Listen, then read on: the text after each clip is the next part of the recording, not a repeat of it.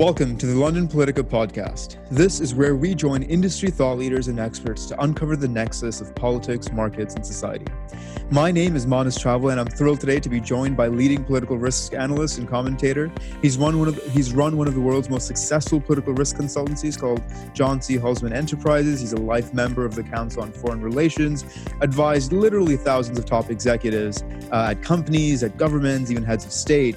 Uh, in addition to the over 1,500 interviews he's done in two decades, he regularly writes for City AM, Arab News, The Hill, ORF. Joining me from Milan, Dr. John Hulsman. It is so wonderful to have you on the show. Well, Manas, it's great to be here, but when you read that introduction, you make me feel very tired. no, that's lovely. Well, so I mean, while preparing for this sort of interview, you know, I went on your website and I found your 37 page CV and and kind of getting through it, I was just amazed by by the sheer expanse of of you know the top ranking officials that you've briefed. It included Margaret Thatcher, Dominic Cummings, George Osborne, uh, executives of the CIA, the National Security Council, all sorts of things. I mean, I could keep going on for hours, but I've got to ask you: in these thousands of briefings, is there one that kind of really stood out to you, one that was really memorable? I think the Thatcher one is the most memorable. I mean, the comment Mitterrand made about her, and, and you know, take a former French president to say this, she was a you know unprepossessing looking woman, except her eyes, which were the most beautiful he'd ever seen. But as you said, they are the eyes of a jungle cat, pitiless, without mercy, and full of logic. And to meet her, and she had been out of office, and I was working on some free trade issues. A global free trade association was an idea of mine, and so doing this we saw we saw Lady Thatcher and she was pouring tea and I was nervous and went to pour the tea and she slapped my hand and said, "You're an American, let me make the tea." And uh, and then I then I relaxed, and we spent three hours talking about policy. There was no one else in the room.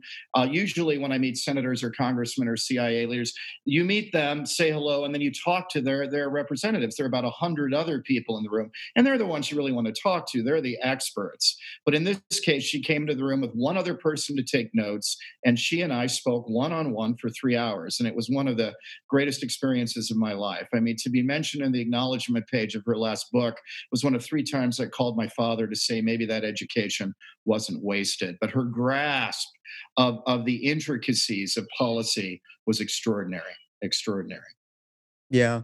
And in some of your other experience, I mean, we've spoken to sort of civil servants on the past on this podcast, all sorts of people. I mean, one thing I often hear uh, from people advising top leaders is, you know, a lot of the time you're preparing these reports, doing these extensive briefings, but it can often be a bit disheartening to find out, you know, if they're not implemented or if, if you don't actually see that taking place. Did you ever find that in your experience? Yes, in the old days. I mean, I before I went off on my own, I've had my own business now for 15 years, which was the best single thing that, that I did. It it came out of the emergency of I was against the Iraq war, and I decided to resign on principle over the Iraq war for good political risk reasons. I didn't think the war would work. Uh, I remember saying at the time, uh, which turned out to be exactly right. At the time, though, George Bush had a 90% approval rating. Let's remember that. It didn't look very good for my career prospects. And I said, I think that we're going to, you know, go to war.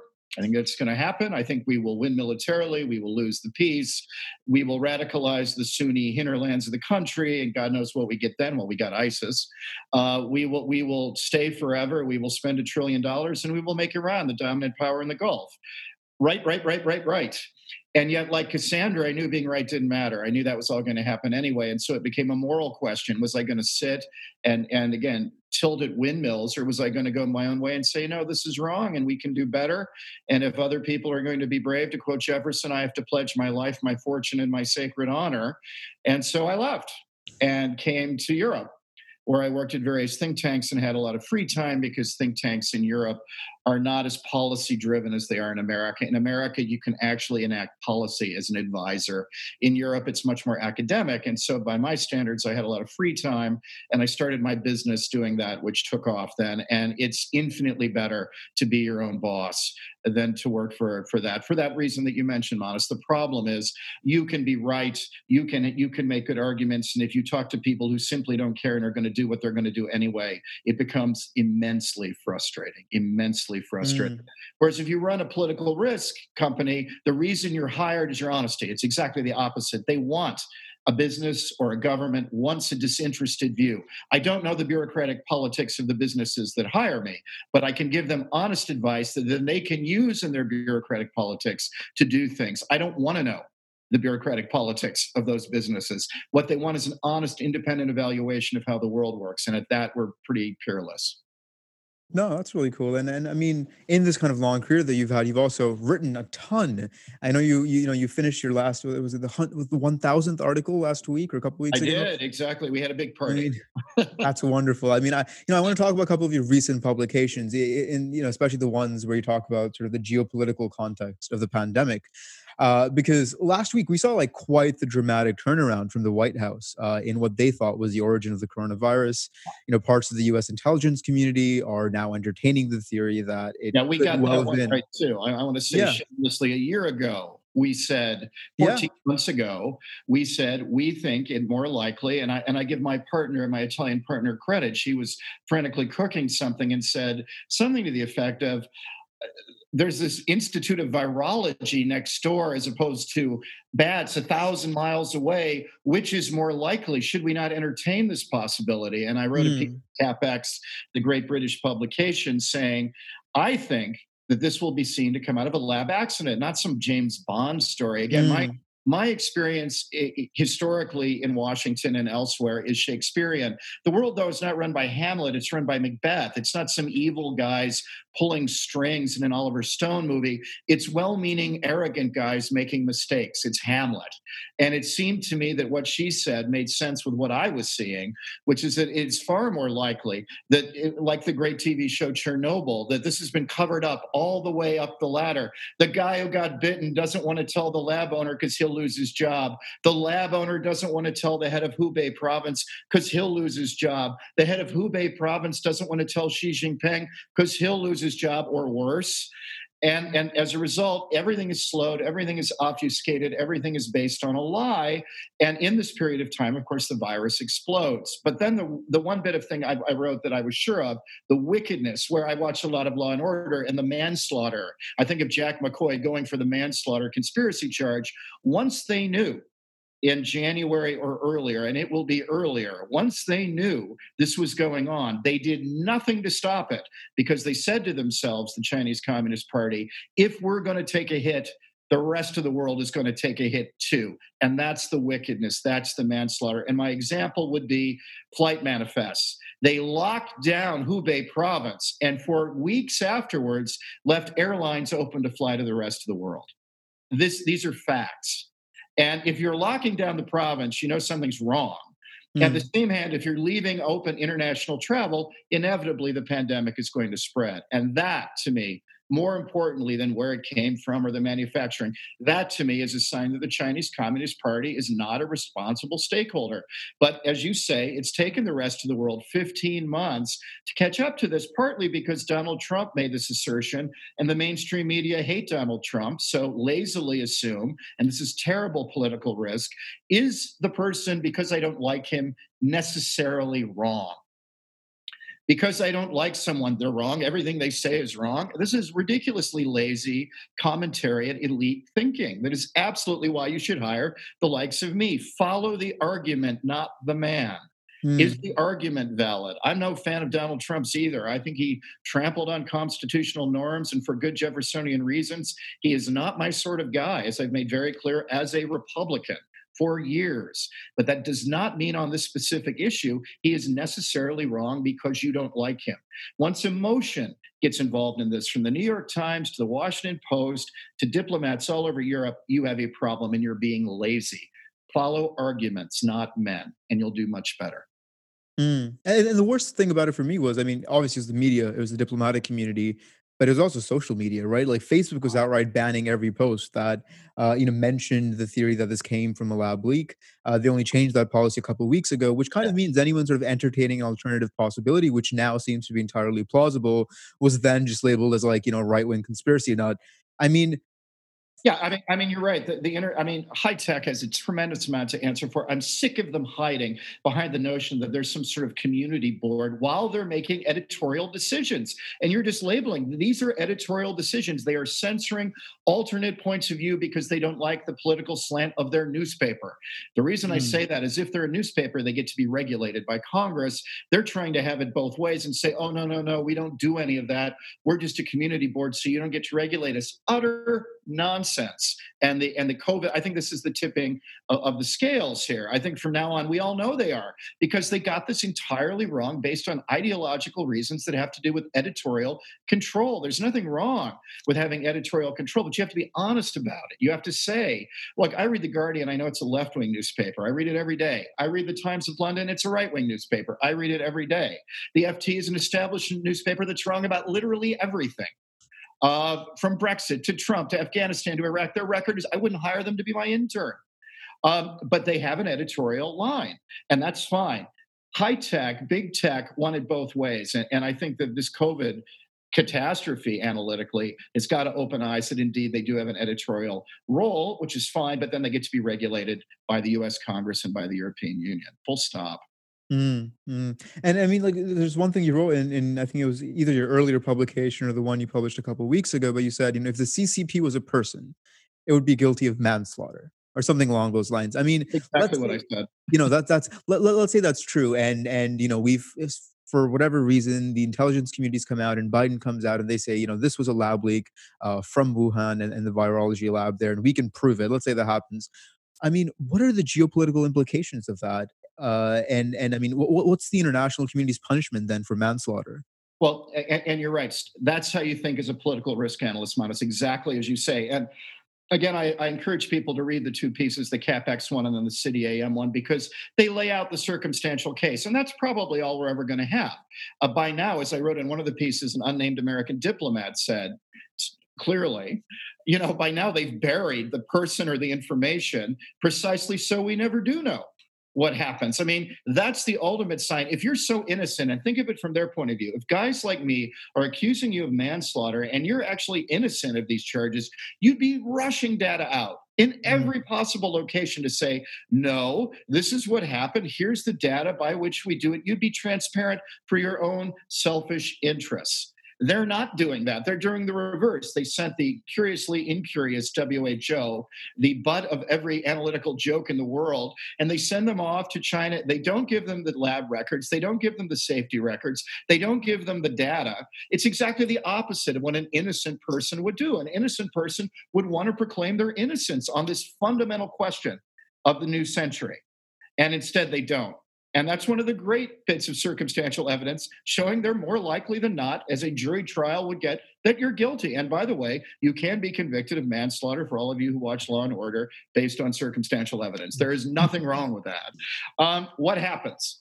Well, the first thing that happens is the arguments in all of our kind of Western polities begin to change, and in Asia as well. And the argument that's been increasingly going the way of the United States, and in Asia, the United States is in great position, not because the United States is so geostrategically clever, far from it. I have Bismarck's view of America. They asked Bismarck, why does America do so well? And Bismarck said, oh, you know, I really don't know. God protects drunks, children in the United States of America. That America is lucky. We're lucky in our enemies. Our enemies overreach, and Xi Jinping has overreached with the COVID issue and covering it up, with what happened in India in the high Himalaya, with what he does bullying people in the South China Sea and the East China Sea and Hong Kong and Xinjiang province. There is a long list now of examples where he has diverted himself from Deng Xiaoping's softly, softly approach. And Deng Xiaoping, a, a great realist in my book, he's definitely one of the heroes, Deng Xiaoping. Um, who says, look, there's nothing that China can't solve that 8% growth a year won't take care of. And if we quietly enter the international scene in 30 years growing at 8% while the Americans grow at 2 and the Europeans grow at 0, we'll we'll we'll revisit all these issues again from a position of strength. That's how a realist would look at this. That's what you do. You are quiet, you are quiescent, and you build up your strength over time, and then you revisit all these issues. But Deng Xiaoping, as a true radical, tries to hurry history along in true Robespierreist fashion.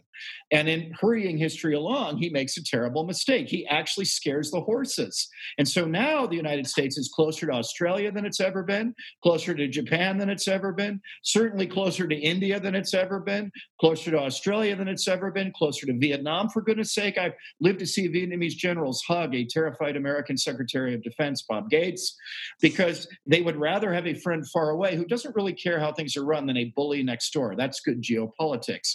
So the COVID issue will not be that they are punished in any material way. They are too strong in that sense to be public punished. But what will happen is that the perception, the argument, is China a responsible stakeholder in the new era? That argument is definitively won by those who say, no, it's not. And we have to balance against them in realist fashion through the Quad, through CPTPP, through geoeconomics and geopolitics to balance against their rise as, as, a, as a revolutionary power. And, the, and case one will be what they did in COVID. And so it will matter fundamentally because the argument that you know China has you know bought and sold academics, has, has dealt with the media, that will simply go out the window. It will be untenable to say, mm-hmm. oh, they're just not understood very well. They mean well. After you get the rest of the world sick, that goes away. Yeah. And and like just within Washington, you see this massive polarization between Republicans and Democrats, but like really the only thing they can kind of agree on is U.S. China and being hawkish on China, and. And, and the biggest change for me leaving in 2006, everyone was a dove of one mm. kind or another. George W. Bush led him in WTO. Clinton, Obama, totally naive about this. The sainted Obama, wrong again. Um, no, it's wonderful he wore a suit well and could speak in rounded paragraphs, but that doesn't mean he was right. Again, I, I like him too to look at. It doesn't mean analytically he was right. He wasn't about China at all. Mm-hmm. Um, and, and, so now everyone, when I go back to Washington and see my friends, everyone is a hawk. It's the one thing in the most poisonous atmosphere imaginable that they agree on. If anything, Chuck Schumer is to the right of the Trump people. He's been anti-Chinese for trade reasons and human rights reasons long before the Republican Party. So he's saying, "Welcome to the party." And so we we, we now have the Democrats outdoing each other in hawkishness, and you see Biden constantly moving rightwards from his quiescent, appeasing days of under Obama to now keeping a mm. very tough line with China. And it's the one point of bipartisan agreement in the United States is, is coalescing. And if you don't think this COVID story has legs, I mean, this is the biggest geostrategic story of the year because it proves definitively China is not a responsible stakeholder. And if that's true, you have to act in a certain geostrategic way. You have to balance against them. And that's what's happening. Yeah. Do you think Biden has an interest to maybe not come out with it, even if it's true? Because, you know, if he confirms that it's true, he has all this pressure on him to, you know, maybe there's going to be people in the community saying you got to impose sanctions now. Maybe there's people saying, you know, you got to stop trade with China now, or you know, you you've you know got to launch a, a World Health Organization inquiry into it or whatever, which you know obviously wouldn't work anyway. Um, but no. do, do you think if if if this was even proven true to Biden, um, he would have sort of the impetus to take action against China? Well, no, and and the way intelligence organizations work is they don't talk about things being true or untrue in a newspaper kind of way. They talk about probabilities, hmm. and the probability this will never be determined determined definitively because enough time has gone by. They've had a year and a half to cover this up, and so will there be a determinative thing, moment? No much as I wrote in the City AM piece, what you can do is add up all the circumstantial evidence and, as a reasonable, rational thinking person, come to the conclusion that more likely than not, the Chinese were involved. And they use fake numbers because, again, political science guys like this. I'm a historian by training and roll my eyes. There's a fake rigor to the numbers and they use them, but they'll say something to the effect of the president Mr. President, after looking at all this, we think there's a 75% chance that the Chinese did that. And I would say better, far better average than not, there's a chance. But it means the same thing. It, it cannot be definitively proven, and that will be a fig leaf Biden can hide behind. But on the other hand, the broader perception of China already plummeting. If you look at the Pew Research numbers, American opinions of China have fallen off the table in the last two years by 23 points in two years. And that will continue to go down. Now you're making the argument that also works in Europe. Europeans are going to have a very hard time continuing along their merry way um, with this happening. And in Asia, you, it's a slam dunk argument for mm. what everyone fears. Anyway, l- look again as a, a great piece of news. The Australians, the poor Australians, call for a high minded international commission last year just to say, let's look at the origins of the virus. The Chinese shriek Uncon- no, you can't do that. How dare you offend us? And then they lay sanctions on the Australians for having the effrontery to merely ask what happens um, if there is a commission into the origins of the virus. We all know what happens. China covered this up. China made mistakes. China let the rest of the world get sick. And they don't want that to happen. So there'll be enough of a fig leaf that nothing specific will need to be done, but perception will damn mm. the Chinese. And that big argument, that big strategic argument, will be settled in favor of no, China's not a responsible power. No, I agree with all of that. But but what's really worrying for me is I mean, the extension of that theory is, you know, this is a lab leak, but it could be an intentional lab leak, or you know, like you said, uh, the the fact that they had flights open, but you know, local transport closed. I mean, there was some nefarious, malicious element to this, right? Yeah. And I feel like the circumstantial evidence around that might be at least a little bit harder to prove than than sort of the more docile. You know, this was just a, an, an innocent lab leak. I mean, no, it, it is nefarious to me. It, it's again, it, it's it's manslaughter. it's it's willful neglect. It's willful disregard of safety. That's what mm. manslaughter means. And, and that's exactly what happened. I don't think they planned this. I don't think it was Dr. No that they Spectre sat around in a dark room and said, How can we, you know, steal a nuclear missile from James Bond? I mean, I don't think that's what happened. But once mistakes were made, they were allowed to continue to the outside world because they were going to take a terrible hit, as they did. But the rest of the world was also going to take a terrible hit because the last thing Xi Jinping wanted was a virus constrained only to China where they took the hit and the rest of the world did not, that doesn't suit the Chinese Communist Party in any way. And what's wicked, what's nefarious, is knowing that, knowing an accident happened, knowing mistakes were made, and then not limiting the damage. That's just not how the rest of us work. We wouldn't do that. There's certain ethical precepts that you don't let the rest of the world get sick because the United States or Britain or Italy mm. would happen to do that. And they're breaking that basic code of how the world works. And that's what I mean in detail about being a responsible stakeholder. And that will be held against them. No amount of wolf warrior diplomacy changes that. No right. amount of nothing. I can say this for the next 30 years. You loosed a plague upon the world in Old Testament fashion. So shut up. Um, and right, I can right. say that for the next 30 years. And this will this will not be forgotten by the rest of the world. No. And that is nefarious and it is manslaughter and it is wicked. No doubt about it. Is it bioterrorism? I don't know if it fully, I mean, it depends on definitions here. I'm very happy with manslaughter, though. Reckless disregard of safety. Yeah, that's what this is. If it were a person, I see Jack McCoy saying, take him to trial, mm. go arrest them. Um, it's a circumstantial case. It's not entirely easy to prove, but the easiest part is the nefarious part, actually. We know they locked down Hubei. We know they locked down Wuhan. We know they left open the airports to the rest of the world. That's provable. That's provable. And it seems to me that that on its own is enough to say you did not behave like grown-ups here or decent human beings. Right, right. And and sort of changing gears a little bit, I mean, you were also on Times Now, uh, an Indian news channel, uh, which you know I, I, found the introduction really interesting because they go about sort of introducing your entire piece, but then they're like, uh, you know, Dr. Hulsman, he's uh, you know lots of people, he's been met with a lot of criticism because he doesn't have too many Twitter followers. and like you said, I mean, it's a sign of the times, isn't it? Yeah, it's the Kardashians. By this logic, Kim Kardashian should be running our foreign policy. Yeah. I think on Twitter like two months ago. I mean, at the at the knife like urging of all around me that I had to do this. I've used LinkedIn to meet you and to talk to people. And we, we have the firm a vigorous and huge LinkedIn performance. I put every piece I write religiously online as advertisement uh, for LinkedIn. It's just part of what I do with my day. Uh, and so, you know, we have a, a vigorous and vibrant social media thing. I find Twitter you know, I don't need hysterics telling me Lee Harvey Oswald mm. didn't act alone every day. Um, and I, I, read Twitter. I, I, I, look once a day. I make myself, you know, read the top ten Twitter lines. But the idea that the, the only charge against my view of India was I didn't have as many Twitter followers as Kim Kardashian. As of two months ago, I had none, uh, and uh, I didn't want any.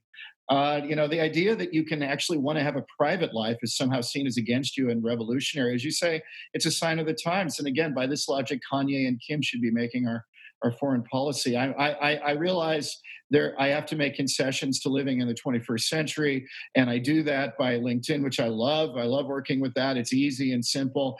I, have done again 1,600 interviews, as you say now. Um, I've been out there, I think, in terms of my writing and my speaking, as much as any political risk executive probably in the world. Um, but it was interesting that the only slam they had about me was this Twitter thing, and I was I was a little shocked that that people were were saying this. But as you say, it's a sign of the times that we live in, and. I've been dragged kicking and screaming into Twitter, which I, have mm. now actually put pieces online for. But frankly, I'm, I'm more a quill pen sort of guy, and I'll, I'll, make the compromise to do the interviews and do LinkedIn. But mm. again, mm unlike Kim and Kanye, I mean, I, I, have a radical Jeffersonian view. It should be the quality of the work. And boy, we're out there in every way we possibly can from interviews and writing, and we will continue to be. But I found that a very interesting moment. It's interesting you bring that up because I too, mm-hmm. afterwards, I said, yeah, she agreed with all my kind of demographic points, but the thing that she didn't like was that the center left commentariat didn't agree with me. So what? Again, wrong about Trump, wrong about Brexit, wrong about Afghanistan, wrong about Iraq. If they're wrong about everything, shouldn't we follow that? I don't mm. care what they all think if they're all wrong. And then, secondly, um, you don't, you know, they all disagree with you. Doesn't that bother you? No.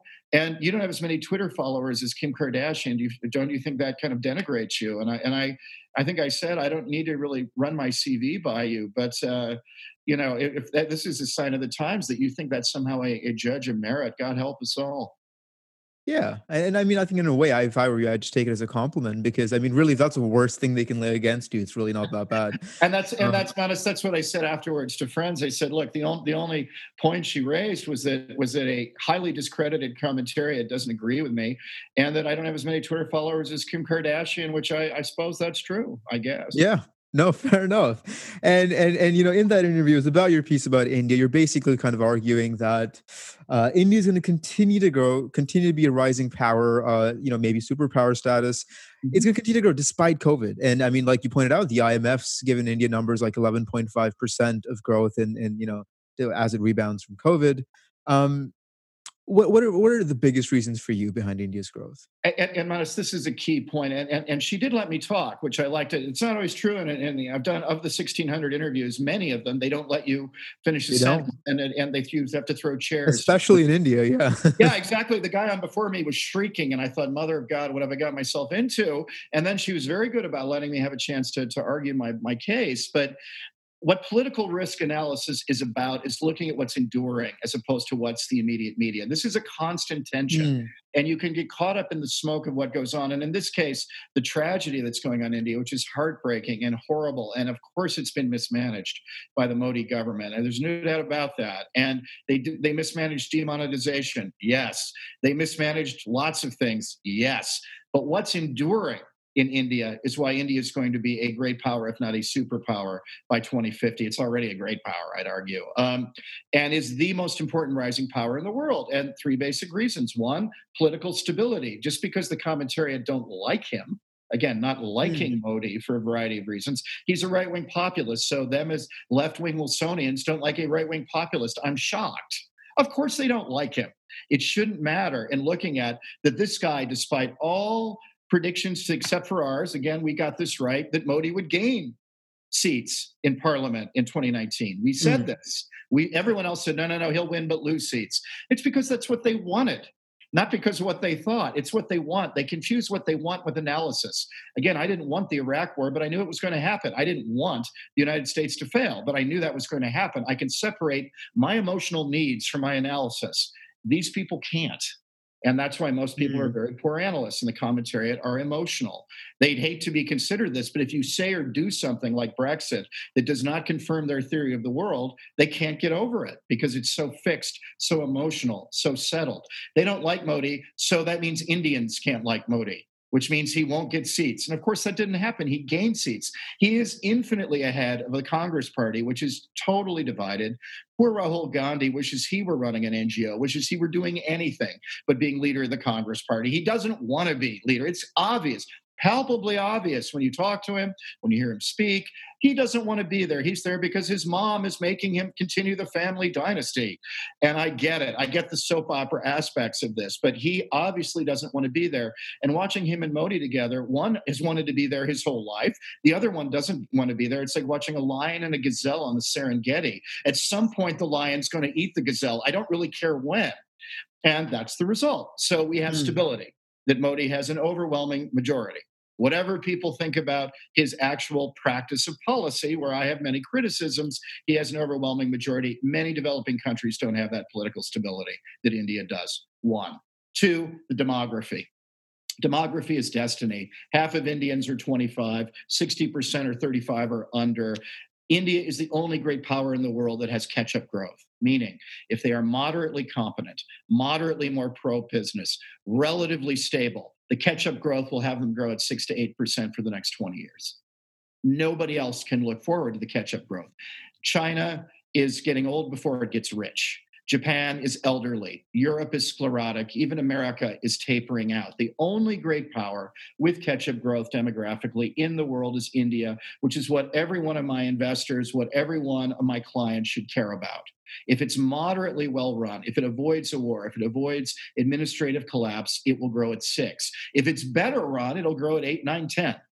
And that means that India is about to take off. And it's the mm. only country in the world with this demography. And then you mentioned the IMF numbers coming out of the crash are 11.5%. She said, well, these numbers come out you know, before before the full effects of the second wave of COVID. Okay, knock the number down to eight or nine. It still dwarfs everybody else's number. So India yep. is going to have a boomerang effect coming out. When you add together the political stability, the demography, and, and, and the macroeconomics, which are the enduring things going on here, the only conclusion, the only conclusion is that India is on an upwards trajectory to great power, if not superpower status, which I think is a hmm. wonderful story that's untold. A wonderful story because that means in this anti Chinese coalition, you now have heft.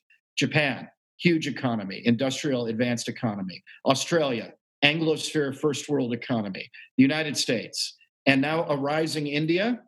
If you ask me to pick that alliance or China, friendless China, I'll take I'll take the quad any day. But India is the key strategic mm. play for everybody else. And this all goes together as the best story nobody's talking about. We're in risk. We're always talking negatively about avoid this catastrophe, avoid that catastrophe. We're less good about talking about positives. And India is the greatest positive story in the world. And you saw there was a, a tremendous response to the piece. Much of it shocked that I had anything good to say uh, about India. And then secondarily, my, my Twitter kind of, I'm not up to Kanye's standard on Twitter. Um, and, and, and these were kind of the two things which I found fascinating that I struck such a nerve by what to me is common sense. I mean, this is, this is yeah. the easy piece to write. Not every piece is so simple as to make the case for India, which, which I've been making for years now. Yeah. I mean, I definitely agree with your sort of conclusion in your last two points, but there's there's something about sort of your first point I also kind of wanted to challenge a little bit, which is, you know, we have this political stability because you know 80% of India uh, is a is a Hindu country, and and you know Modi's Hindu nationalism or Hindu chauvinism, whatever you call it, is yep. going to be an enduring factor to retain that domestic legitimacy. But you know, wouldn't you? And, and you know, like you said, sort of the opposition, the Congress party's in shambles. But wouldn't you rather have a more competent opposition that would then lead to you know policies in a fairer government that because all the reasons you lay out right now are kind of inherent, deep-rooted, you know, structural drivers. None of them were you know Modi's policies. So if we had you know a particularly maybe less stable and more competent opposition, um, wouldn't that produce better policies? Should we have that trade-off? Ultimately, yes. Uh, the stability will still be there. And as I said in the interview, you're getting to the key here. These are structural points. Modi's lucky. Um, mm. you, you, know, as Napoleon said, I hope my generals are good. I think I said, but they must be lucky. Modi is lucky. Reagan was lucky. Let's not underestimate the value of luck in the world. It's very important. Modi inherited these structural drivers. He inherited a relatively stable political system, a demographic takeoff, and good macroeconomic macroeconomic numbers. He's done nothing to screw them up despite the wishes, despite the mistakes. The enduring drivers have not been affected fundamentally by Modi being in government. They wouldn't be affected by Congress being in government if Gandhi were running it, actually, either. And so, yes, in a long term Jeffersonian way, I always would like there to be a better opposition. Much as in Britain, it would be nice if the Labour Party could ever get its act together to keep the Tory party honest What mm. you want is a vibrant opposition that, that makes the governing party do better. I mean, this is the basis to factionalism, as, as Jefferson and, and Hamilton called it, or a party system, as we would call it. Um, and it is better if you have an opposition that's actually not on the floor, keeping them honest moving forward. But ultimately, I have no where, where there is the political stability is even if Congress were to get itself together, pull itself together, and begin to chip away at, at Modi's lead, it wouldn't change these enduring drivers at all. And so I'm confident whoever runs India in the next 20 years will, will, will not chip away at these. And that's what I mean by political stability. And in a way, I'm not confident, say in France. If Le Pen beats Macron and he's within you know four points, um, that would change France that would change the trajectory of France. There is not stability in that we have one party that would be totally diametrically opposed to doing what the other party in power, Macron isn't really a party, it's just a faction following Macron. The two parties have collapsed. The Socialist Party has collapsed, and the Gaullist Party have collapsed on their own corruption and intellectual laziness. And so we have these two factions. That's a much more dangerous system to analyze. I mean, I would argue France is much more dangerous in that way than India right now, which is not mm. something people would say. So, yes, ideally, I'm like you, I'm a good Jeffersonian. I want there to be a vibrant opposition. I said this in the interview. I hope Congress gets its act together, and I do for this reason. But interestingly enough, whoever runs India, be it the BJP after Modi, during Modi, and after, or the Congress Party during and after Gandhi, I don't think it's going to really change these fundamental drivers. And that is a good sign for investment. That is a good sign for me to sell clients. When the politics matter less, it's a country worth investing in. I worry about developing countries where it's all about one person. Mm-hmm. I think of I think of Ethiopia and all the hopes we had there. And then, of course, it's all gone horribly wrong because it's dependent on the whim of one human being. That is too random a thing. Whereas in India, I have these larger, deeper, more structural, more enduring issues, all of which go in the same direction. That's a country worth investing in for that reason alone. I, I can care mm-hmm. less. You and I can worry about the politics, but all the other points, as long as they don't mess with the drivers, we're set. And that's a good sign. It really doesn't matter. Germany's that way. I've just written a piece coming out today in Arab News saying a tale of two elections. It really doesn't matter if the Greens or the CDU win because they are going to do the same thing anyway. Uh, and so, it, you know, it's a horse race. I'm, I'm sure people there care. I don't care. It doesn't affect my view of Germany at all. France, exactly the opposite. Whether Le Pen wins or Macron wins is a fundamental issue for drivers. But India is actually in the very good news camp for this reason, too. Yeah. And I mean, I totally get your point, even as kind of a macro or meta point for the political political risk industry, because we always talk about it as if it's you know it's politics first, as one of the best firms would put it. Um, but at least in my experience, it's been business first and politics insofar as it impacts business in a more nuanced way. Yeah. Um, that's and, I agree with you. You're dead right. The politics yeah. is only there. I mean, every once in a while they do something positive. I mean, it is possible Thatcher transformed the UK from a country begging for IMF loans to a great positive power again. I said that to her. I said, obviously you made mistakes in 11 years obviously many but overall you've got to do a beginning and an end shot and at the beginning your country was an international mendicant and a joke where the unions could bring down governments and at the end you were seen as a confident strong g7 first world great power again. And that's what you did. You wrought that trajectory change over time. She is an example of that happening. I think Reagan did that in the United States, but it's rare. Very mm. few leaders are this turnaround. Politics is quite often secondary. And, and if it is first, it's for negative reasons. There are exceptions. There's Thatcher, there's Reagan. Uh, you can argue that I think Bill Clinton, to pick a Democrat, you know, did balance the budget, sounded like a good Eisenhower Republican, my kind of guy uh, and, and did a very good job bolstering on what Reagan had done, not undoing Reaganism, but rather putting a kind of center left spin on that. And much like Blair didn't undo Thatcherism. Um, and, and, again, that's a good sign of things moving forward. But politics is secondary and often a wrecking power. It's the underlying drivers that matter. You've got to get away from the Sturm und Drang of the day mm. and hmm. actually look at things. And, and that's what political risk has to offer the world. In the Middle East, for instance, where I spent a lot of time analyzing, it is about the politics. And that's, a, that's not a good thing, that's a very bad thing uh, because it's politics as wrecker, as ruiner. It's not always that way. Again, I've named examples of where it's not, but often it is. Really, the drivers are the way we should look at the world. And then, secondarily, will they be messed up or will they be encouraged by who's in power? But as you say, it's a more nuanced secondary issue to these other drivers we're talking about. Mm. And and sort of in the way that you contrast your opinions about these issues from you know whatever the mainstream political risk establishment view is, and we were talking about this earlier. It kind of reminds me of the sort of more general proclivity for groupthink, right? When you're a political risk analyst and you're advising governments and you're meeting top executives and you're advising the big financial institutions. I mean, like you said in your book, it becomes really easy to to become part of the world that you're meant to analyze.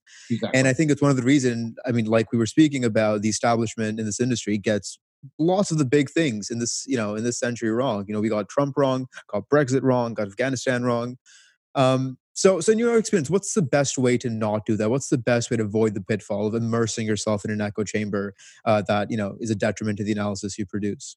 I, I, think this is a fundamental question. I'm delighted in the book. I mean, that was very important to me that we say this because it does explain groupthink, why they're wrong. You become part of the elite you're meant to analyze. And I think we've talked about certain of the bigger firms who've done that, that you become part of the cocktail scene. George Friedman, one of my competitors, got this exactly right. And I love George's quote I don't do cocktail parties. I live in Austin, Texas. You know, I go to the Austin's a wonderful city, very cultural city. I go to the European movie, art house movie anything there and hang out at the Texas barbecue place. And I go to Washington to analyze the creatures there. I mean, that is right. You you go there to assess them, and obviously you have favorites and and and heroes and villains like we all do. But you, you it is this secondary thing rather than being emotionally part of it. I can think of one, and I won't name him. I'll protect the guilty. But one of my competitors who had been for Brexit most of his life and then came out at the last minute against Brexit, and he said honestly, it's because I liked hanging out with David Cameron and George church you know Osborne and the Notting Hill people. I like going to parties with them, and I I, I couldn't tell whether to be appalled or impressed by his honesty. You know, I, uh, I I avoid all that. I live in Milan. I go see all these people, but I have a discernible life of my own part of it is the writing. If you write on your own and think on your own and talk to your own people from outside that bubble, um, why we got Brexit right. We called Brexit right. Why? Because I wasn't part of the London cocktail scene and I was actually writing to Dare More Boldly out in the countryside in the UK. I was in Gloucestershire. And at my local pub, everybody was for leaving. They weren't racist. They weren't. And I asked them, why are you for leaving? You know, I sat there with my beer and my fish and chips and said, why are you leaving? And the dog's there in the fireplace. And, and you know, these were well-to-do people. They weren't poor. And they were telling, well, we want to take back control. They, com- you know, Dom Cummings, my friend, they, they, they, they were echoing his line before he came up with it. And I thought, something's going on here. Let's hmm. follow the polling independently.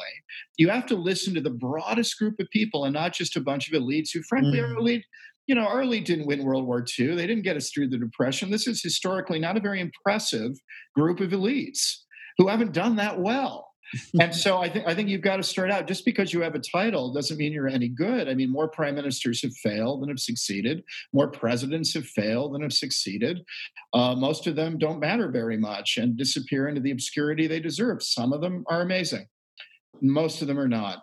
And so you have to think this as you analyze people. If you get caught in the bubble, you lose that objectivity. And so, like George, I live in Milan. I love living in Europe. I travel constantly. I meet these people constantly, but they are people I analyze and not people I have beer with on a Friday. That's different. And that, that avoids that helps you avoid groupthink and elite capture and that's what's happened on these issues is that they've left their very good analytical skills too often my competitors at the door because they've hung out with the notting hill set metaphorically. And that's that's the road to hell. Mm. you're analyzing these people you are not part of that. And that's what in effect businesses around the world are paying me for my fearless objectivity and my call record. We publish our call record. We got Iraq right. We got Afghanistan right. We got, you know, Trump coming up right. We got Brexit right. Hmm. Um, I thought Trump would lose the 2016 election, and I was wrong. I got that wrong. I thought Israel might bomb Iran 20 years ago. I still think they might have. I think my sources were good. I think at the last minute they didn't for a variety of reasons, but that's wrong. But 18 out of the last 20 calls we've made, which we list, we were right about. That's how you should be judged by the. As, as Dr. King said, the content of your character, not the color of your skin. Judge me by my record. Judge me by what I've said, and that's why we write so much, Monel. That's why we leave an enduring record that our clients can look to. And like baseball, that doesn't mean, as I wrote in the book, it doesn't mean you're right all the time, but the best baseball team over 160 games is going to lose 40 games to some very bad teams and things will go wrong. But they're going mm. to win 120 and they're going to win the World Series. And if you look at it as an art and not a science, our call record is over 80%. And I defy anybody else to say that in the business. I think we've done brilliantly well. Is it perfect? No, it's never going to be. We do our best, but 80% we're adding huge value for our client. Yeah. And that's what we hope to do. Yeah, and and I mean, I, I agree with you. I I don't. I, there's not that many firms that are that you know open and transparent about their call record. If you get something wrong, it tends to be buried. You know, a couple years later, you're not really talking about it. At least it's oh, not no. like published anywhere oh. explicitly. Because for them, you know, like the value proposition tends to be the network. You know, yeah. who do you know, and and how the person that you know is how can they contribute to basically what you're doing yep. um, and and it creates a dependence on sort of human intelligence networks that i think can be a real barrier at least for young people like us trying to enter the industry um, because if you don't come from a massive background of you know national security right uh, and you don't have all these cool connections it can be a little bit harder in the current industry at least to justify yourself in that value proposition well, we, we were talking about this before yeah. we started, and I, I, I definitely see this from your point of view and, and and i think you make i think younger people should make the most of the argument they can make. You're mm-hmm. never going to have the kissinger rock star rolodex right now starting out that you will 30 years from now or even 20 years from now my my age when you just get to know people and mm-hmm. you make your way around the circuit. You've had a conversation with these people. But that matters less and less and it should and you just say no i wasn't wrong about iraq. No i wasn't wrong about afghanistan. No i wasn't wrong about trump and brexit and these fundamental and the rise of China, the rise of India, these fundamental points. I mean, Mr. Bremmer said India had already run the Cold War a few years ago. You don't hear him repeating that, do you? Because he was wrong. So in the end, he does pictures of his animals on TV and he stopped talking about predictions at all. How convenient for him. Mm. You know, this is not doing the job. Say, I'm good about assessing the world I grew up in. You have that advantage. Some of these older guys with this network still have a Cold War mentality going back to the Soviet Union, and that doesn't add value to the world we live in today. Whereas for younger people starting out, this is the only world you've ever known. You, the rise of China. I remember my interns laughing. There was some conference in America 10 years ago about the rise of China and can we stop that? And the interns thought this was the funniest thing they'd ever heard in their life. And one of them finally said to me, I think that horse has left the stable, John. You know, for them, this was ridiculous because China Rising was just part of life. Whereas for the older people, this is a new threat on the horizon. It depends on your perspective. You don't have the Rolodex, but you have a fresh take on what's going mm-hmm. on. And given the colossally awful record in general of my competitors. Now's the time to make the most of that and say, no, I hope to gain the Rolodex over the next 20, 25 years. But what I am is analytically good. And I have a record of not having made these mistakes and seeing the world as it really is now. I mean, I think you just make the most of the argument in front of you, and that argument's true.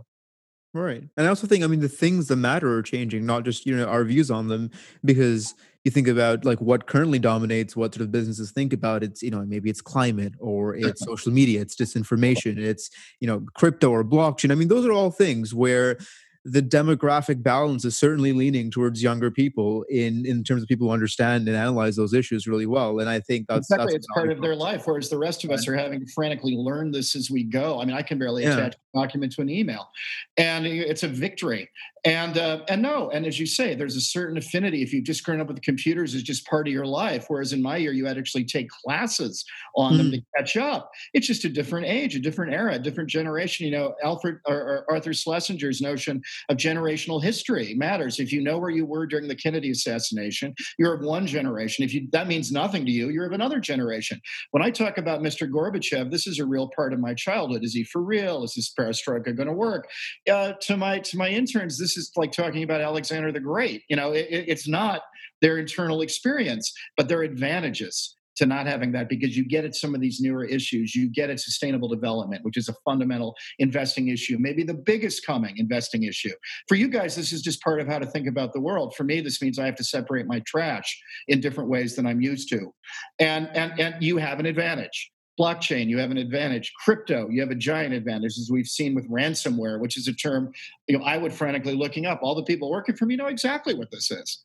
Mm. And so there are certain issues where you have an advantage, and you also have an advantage in the structure of the world. We have never had a Cold War like this one. The Sino American Cold War is different because our economies are interlinked, unlike mm. the Soviet American Cold War. Yes, it's bipolar in that way, but the linkages and the macro linkages are just fundamentally different. And so you have to, as you say, know that when you when you navigate this. Well, that's very hard to do for the John McCain's of the world at the time. You know, that's that's not something they've ever had to do. And so that's why what works in one era doesn't necessarily work structurally. I'm a good structural realist, doesn't necessarily work in another era.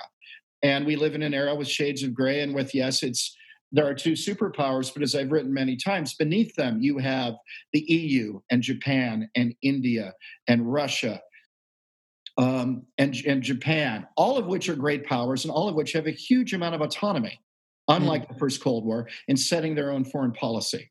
And so that's a very different world with these seven or eight powers floating around than we've ever had to deal with. Even if the United States and China are the dominant overarching thing, if, if that's all you look at, you miss these five or six other powers that can chart their own course underneath. And that's what makes this era so different, so interesting, where you guys have an advantage.